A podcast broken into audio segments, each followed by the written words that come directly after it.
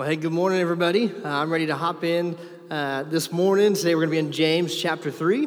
Uh, if you have your little scripture journals from the book of James, we've got more of those out there. Uh, go ahead and take those out if you're going to take notes that way. Uh, if you want the notes, the verses, everything ready to go uh, digitally, you can check out our live event on the YouVersion Bible app. and as you guys are getting there, let me pray for us as we just open up God's word today. God, I just pray for our time together. I pray that we would uh, just be open, that we would be receptive to what uh, you have to say to us uh, in your word. Uh, God, you let me get out of the way, and that you would move, the Holy Spirit would move, you draw people to yourself. You do uh, what only you can do here in this service. I ask all these things in Jesus' name. Amen. Hey, have you guys ever witnessed something uh, that just it, it drew you in, it captured your attention, and when you saw it, you were just kind of like, whoa just kind of like one of those surreal things, like one of those things you just you, kind of struggle to process uh, what's happening. All right, uh, I just I have an example I'm going to show you in just a second, but uh, I want to tell you another one. Uh, does anybody remember when COVID happened? I will never forget driving home uh, from a Wednesday night youth group thing, and I'm listening to the radio, and Rudy Gobert test positive for COVID in Oklahoma City, and the NBA season got shut down. I remember going over I 40 uh, over this bridge to go to our house and just looking down and thinking, you know what? Just a few miles down that way, like, there's COVID. And it just felt weird. And it was kind of this surreal moment for me. Uh, but there's those moments that you have, and sometimes it's intellectually like you know something is there, but other times you just see it. And so I've got this example here uh, that I want to show you guys.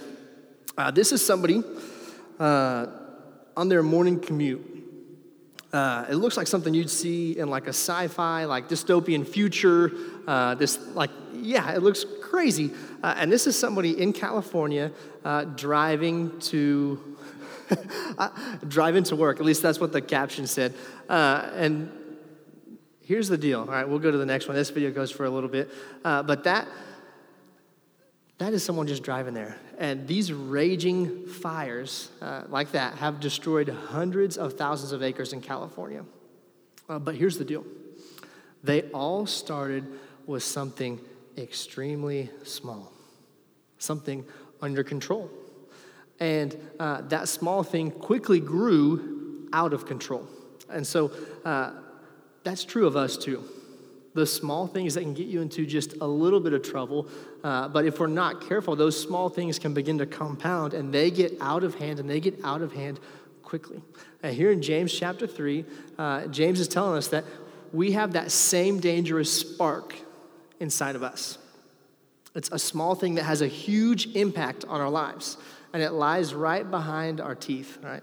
It's our tongue. It's the words that we say. When we use our words and our tongue flippantly, it can cause vast amounts of destruction. So today in James chapter 3, we're going to talk about the power of our words. Here's uh, verse 1. It says, Dear brothers and sisters, not many of you should become teachers in the church, for we who teach will be judged more strictly will be judged more strictly. Um, on Judgment Day, there's going to be two lines. All right, there's a teacher line and a non-teacher line, and there's going to be some in the teacher line who are going to receive a more severe judgment because they used the power of their tongue to mislead and abuse the power that they had because they were speaking on God's behalf. Uh, and there's a higher standard, and there should be uh, for people who are communicating God's word. Uh, unrelated to this, but I'm looking for somebody to fill the pulpit. Is anybody in a couple weeks? Anybody? No. Okay. Hey, uh, just I'm just kidding. But the tongue is a powerful thing, and that's why when you use it as a teacher of God's word, there's a higher standard. Let's let's keep going. Let's go to, to verse two here. Uh, indeed, all right. Say the yellow it out loud with me. Indeed, we all make many mistakes. Can I get an amen? We all make many mistakes. We'll stop there. Okay. Uh, for if we could control our, we would be perfect and could also control ourselves in every other way. Here we go, perfect. Uh, we all make many mistakes, but if we could control our tongues, we'd be perfect and be able to control ourselves in every other way. What he's saying, if you want full control over all the things you do, get full control over your tongue. Control the words that you say. And I'm not just talking about curse words. I mean saying things that you wish you hadn't, saying hurtful and hateful things, saying demeaning things, saying rude things, saying uh, kind of sarcastic and mean things. If we could control our words, we could control ourselves in every other way. Let's keep going. We're going to read a few verses here together. We can make a large horse go wherever we want by means of a bit in its mouth. Come on, don't, don't fade on me. I'm going to need your help to say those yellow words, okay? Verse 4 and a boom rudder makes a huge ship turn wherever the pilot chooses to go, even though the winds are strong. And in the same way, the tongue is a thing that makes grand speeches, but a tiny spark can set a great forest on. There we go. And among all the parts of the body, the, the tongue is a flame of fire. It is a whole world of wickedness, corrupting your entire body. It can set your whole life on fire, for it is set on fire by hell itself. Our tongues are small relative to our bodies. It's not a large part of us, but it is the one part where if we can get that under control, everything else is going to fall into place. It's the puzzle piece that if you get that one right, you're going to get all the other ones right. If you get your tongue under control, you will be able to conquer the rest. It takes greater discipline to control uh, your tongue than it does anything else you do. So if you can subdue your tongue, you can subdue your whole body. You can subdue everything that you do. The problem is, none of us can keep our tongue in check. We all let it slip. Who struggles with their tongue from time to time? Be real with me. All right. I see those hands. I'll pray for you guys. No, hey, uh, but here's the deal. Uh, I do too. And so uh, I debated whether to tell you guys this not, but I just want to be real with you guys. I don't want you to think that because I'm up here and I have a mic that I got it together because I need this just as much as you. Uh, last week I was playing basketball. I play basketball in the mornings, uh, and I try not. I'm really. I try to do not get down on other people. Uh, like whenever they make a mistake or a plan, I try not to get down on others. Uh, but I'm a little quicker to get down on myself. Does anybody else take your inner critic is much stronger than your outer critic? That's just kind of the way uh, I'm wired. And so uh, when things aren't going your way, those frustrations they start to build. Things that any other day you just shrug off, uh, but when those frustrations start to go, it just becomes an irritant. It's something you just can't you can't shake it. Uh, and I don't remember exactly how it happened, but I had a turnover. Was frustrated at myself, like nobody blamed but me, and a four-letter word was whispered from me to me. uh, and I want to tell you that for two reasons, all right? The first thing is anything less than Jesus is a weak refuge. I'm not perfect. Please don't look at me to be your guide. Look at Jesus to be your guide. And the second thing is I want you to know is this I need this message just as much as you. Uh, my tongue has gotten me into more trouble than anything else. I'm right there with you. Because no one can tame the tongue. It says this uh, in verse 7. People can tame all kinds of birds, animals, reptiles, and fish, but no one can tame the tongue. It is restless and evil, full of deadly poison. Sometimes it, our Lord and Father, and sometimes it, those who have been made in the image of God. And so blessing and cursing pour out of the same mouth. Surely, my brothers and sisters, that is not right. Does a spring of bubbling water, water bubble out of both fresh and bitter water? Does a fig tree produce olives or a grapevine produce figs? No, and you can't draw fresh water from a salty spring. Blessing and cursing come from the same mouth. That is not right. Uh, you can't have fresh water and salt water coming out of the same spring. It, it just doesn't work uh, that way. And I think, I think we get that, uh, but I, w- I want to show you guys something that I think will help us kind of just put, put it into. Um, I don't know if anybody else is a visual learner. I'm kind of I'm kind of that way. So I've got some I've got some cups here. All right. There we go.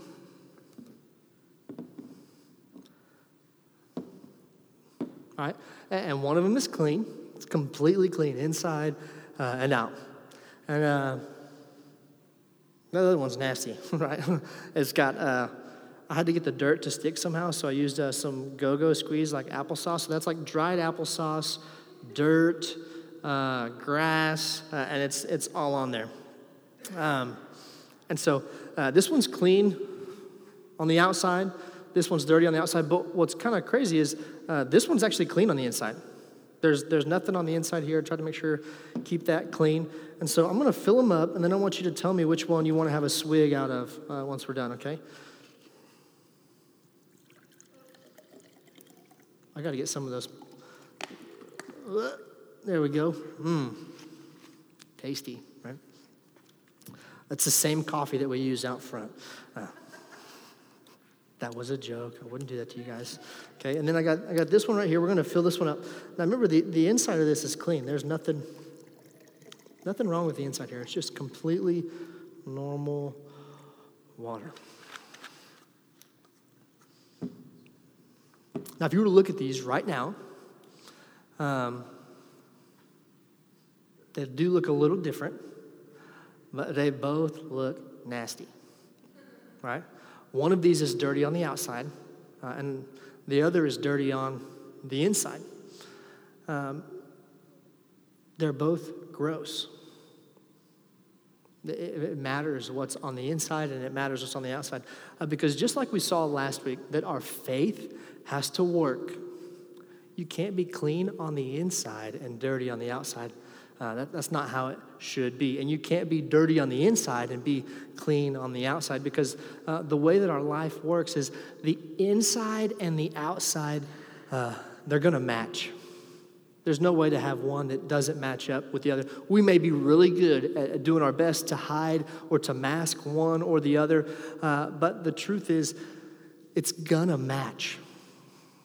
And some of us, we have a lot of filth on the inside, but we've done so good at trying to cover that up and to make it seem like we've got it all together. But you can't draw fresh water and salty water from the same spring. Remember the title of this series we're going through? It's Prove It. Our faith has to, our faith must work. Uh, it's entangled with being a Jesus follower. Uh, even when you first follow Jesus, there's uh, this passage here in Romans 10, uh, verse 9, and it says it like this and it ties together uh, the heart and the tongue. It says, If you openly declare that Jesus is Lord and believe in your heart that God raised him from the dead, you will be. It says that you openly declare Jesus. That's with your words, that's a work, that's a thing you're doing, and you believe in your heart, you will be saved. Because if you believe something in your heart, the next logical thing is to declare it with your words, to proclaim that truth. Uh, here's the deal the heart and the tongue are a duet. And they're always on the same page, and neither one, neither the heart nor the tongue, uh, neither one of them does solo work, all right? They are tied together. And here's the deal your tongue will reveal what's going on in your heart. Uh, one commentator said this said, Your speech tells who you are, your tongue gives you away. It tells where you came from. It tells whether you're ignorant or educated. It tells whether you're cultured or crude. It tells whether you're a believer or a blasphemer, whether you're a Christian or a non Christian, whether you are guilty or non guilty. Your tongue gives you away, it shows the condition of your heart.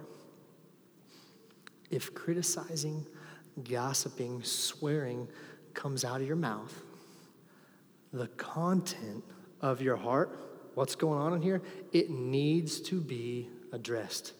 It needs to be addressed. Um, what does your tongue say about you? What does the words that you say say about what's going on in here? The psalmist said it this way in Psalm 39, uh, verse 1. He says this I said to myself, I will watch what I do and not sin in what I say. I will hold my, I will hold my, there we go, when the ungodly are around me. Because I will watch what I say. I will not sin in what I say. I will hold my tongue. Uh, that is a challenge, right? Yeah, it's a challenge to hold your tongue. Does anybody just really feel like they got to blurt it out sometimes? Like you strike. My best friend in college, he was a um, he was a know-it-all. Like, and so if something was wrong, he would really struggle to be like, like I really want to correct that. Uh, and I got a little bit of that in me as well. It's really hard for me to hold it back. It's hard to hold my tongue back. Um, and I think the, the way we got to look at it, sometimes we think uh, that it's a challenge to hold it back. And it's usually because we're in a particular situation. We feel like th- in this situation, it's hard to hold back what I want to say. And I just want to uh, submit to you that maybe the challenge isn't the situation. Uh, that yes, there are situations where uh, the pressure is turned up, the heat is a little hotter, uh, there's some more stress there. Uh, but the pressure and the stress and the heat, those aren't the challenge. Because our words don't betray us in those moments. It's not like, man, why did I say that? I didn't mean that. Our words don't betray us, our words reveal us.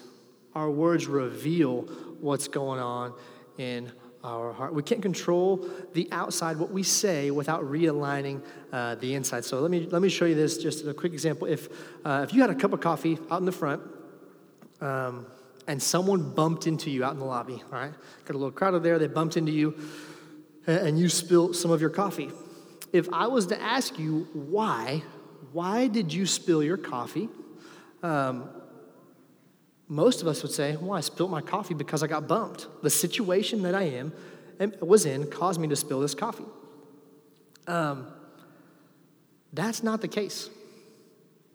The reason you spilled the coffee is because the coffee was inside the cup. Right? If it was filled with water, you would have spilled water. See, our circumstances might be challenging, but what comes out isn't an accident. What comes out is actually what we're feeling. It's what's inside our heart. It reveals, our words reveal what's going on in here. Here's how Jesus said it in Matthew. Uh, it's 1234, but I just want to say one, two, three, four because it lines up perfect, okay? Uh, you brood of snakes, how could evil men like you speak what is good and right? For whatever is in your heart determines what you say the tongue reveals the heart. Again, the tongue and the heart is a duet. Neither one of them does solo work. And when we say those things, we're like, ah, I wish I didn't.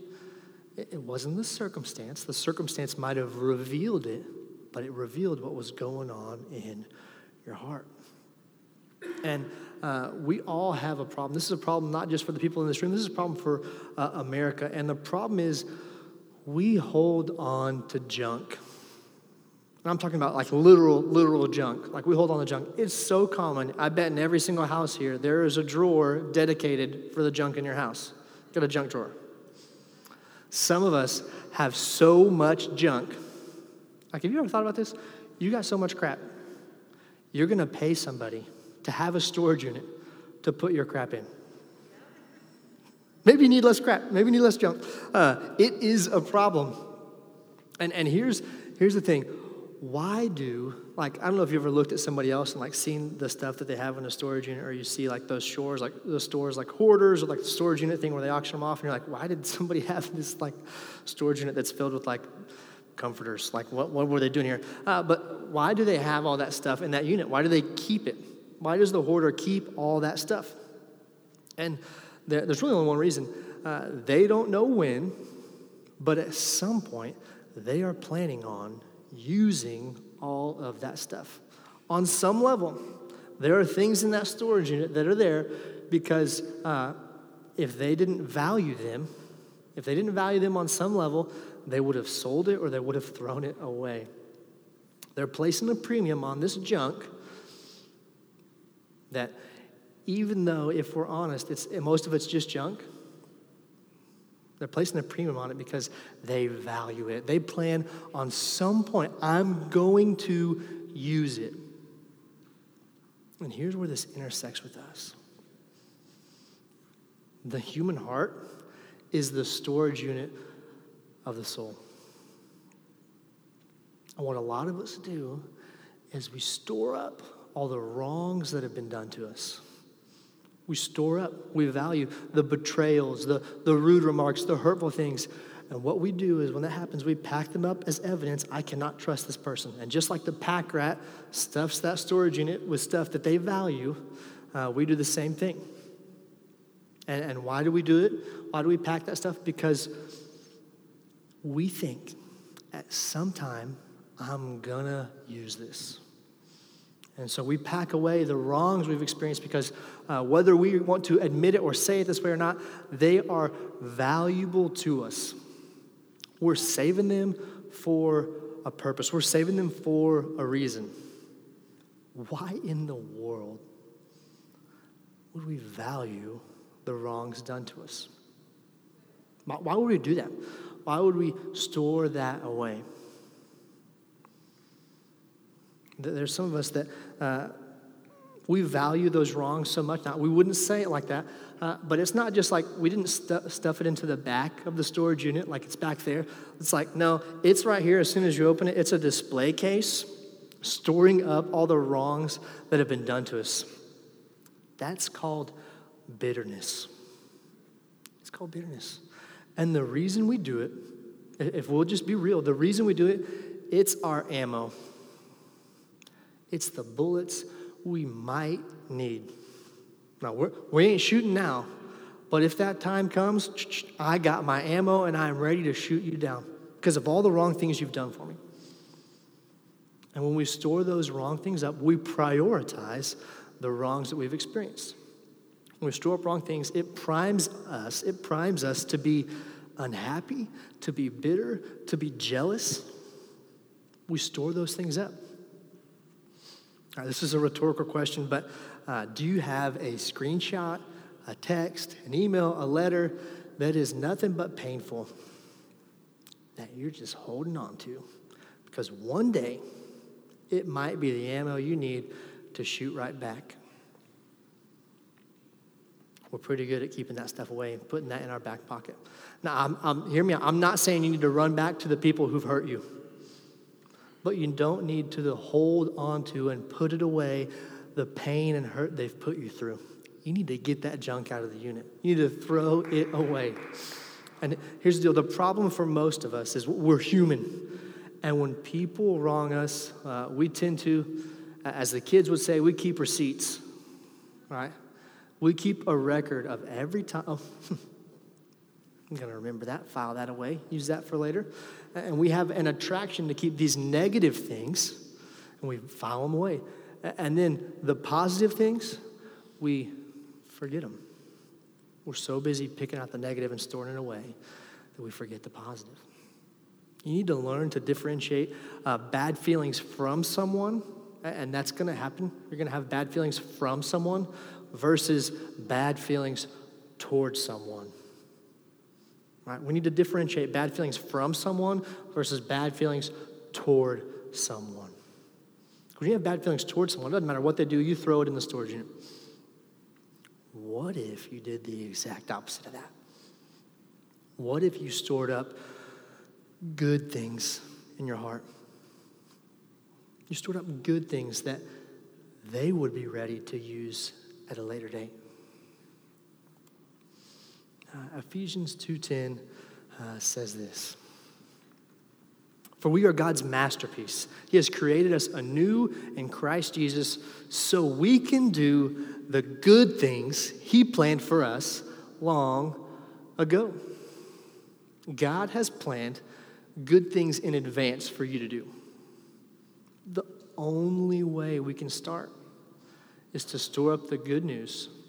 And the only way we can store up the good news you got to clear space. You got to get the bad out of there.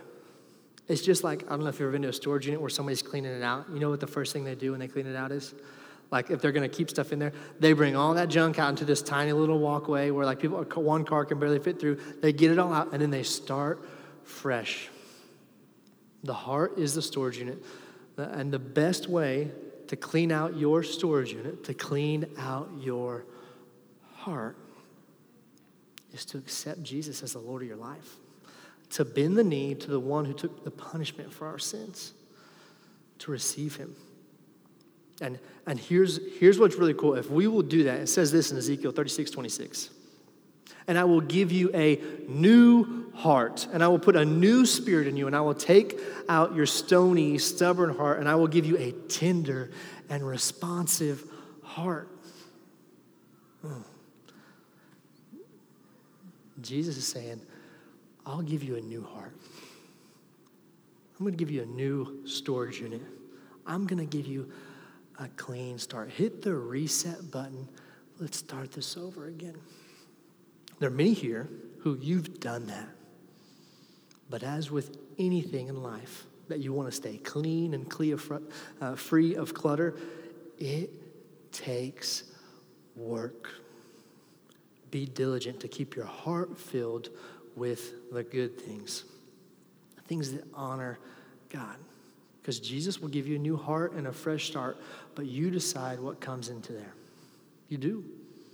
And I believe there's believers in here today who'd say they need to move some stuff out.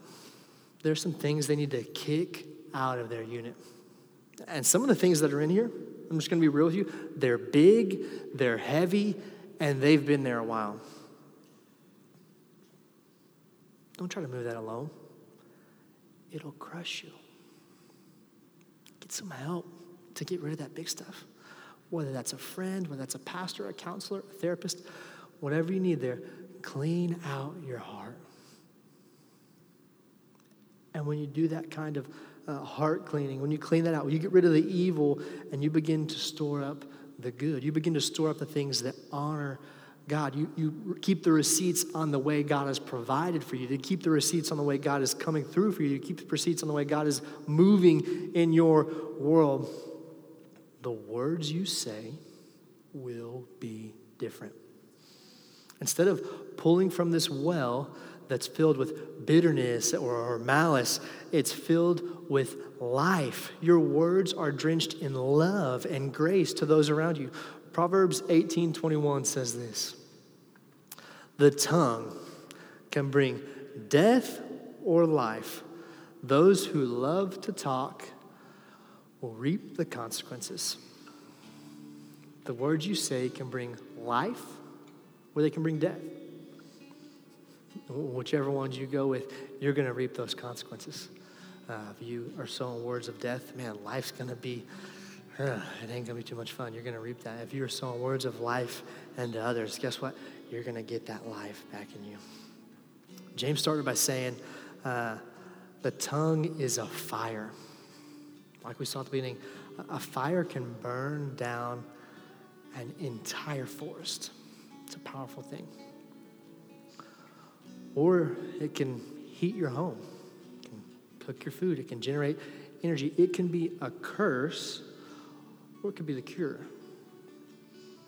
Proverbs 12 18 says this Some people make cutting remarks, but the words of the wise bring healing. It's easy to cut someone down. It's easy. It's just the way we're wired, our sin nature. It's really easy to, to put someone down it takes time and effort to bring healing to the people around us. It takes work, and faith works. Here's the you can't bring healing to others if you have without a healed heart yourself. Has Jesus done a work in your heart? Has he taken your, your hard and stony heart and given you a tender and responsive heart? want you reflect on the words that you say. If you were just to look at the words you said this past week, the words we say reveal our heart. If you look at your words from this past week, what does it say about the condition of your heart? For some, it's, it's time to get rid of that junk that you're storing away, you're holding on to, the, the, that ammo that you're saving so that one day you can fire back. You need to remove some of the wrongs you've experienced that you're putting value on. And you get rid of those so that, it's not that you don't just put bad in there, so that you can store up good things for you. And God will do that. give you eyes to see that. Uh, for, for, others in here, just, just to be completely honest, I believe uh, it's time to quit trying to cover up your heart. Trying to uh, like be like this glass over here that's clean on the outside, but really on the inside, we, we don't got it going on. We're a mess. To quit trying to sound like you got it all together. To say, Jesus, I need you. I need you to give me a good heart. You declare Jesus as Lord and believe that God raised him from the dead, you will be saved. This is a promise given to us. So don't go on trying to clean yourself up. God doesn't want you to be a better version uh, of yourself so that He can save you. He doesn't want your words to be perfect. He just wants your heart. He wants you to love Him. He loves you. He wants you to see everything He's already done for you. So if God is moving in your heart, don't fight it. Don't be that hard, stubborn heart. Be that tender heart. Surrender. Let God do a work. A Christian isn't a Christian because they come to church, because they've been dunked in the water and been baptized, or a Christian is not a Christian because you read Scripture. A Christian is a Christian because you declare Jesus as Lord, that you believe God raised him from the dead. That's all it takes. It might manifest itself that we are doing those things, but doing those things doesn't make us a Christian. Being a Christian spurns us on to go do those things. Let's pray.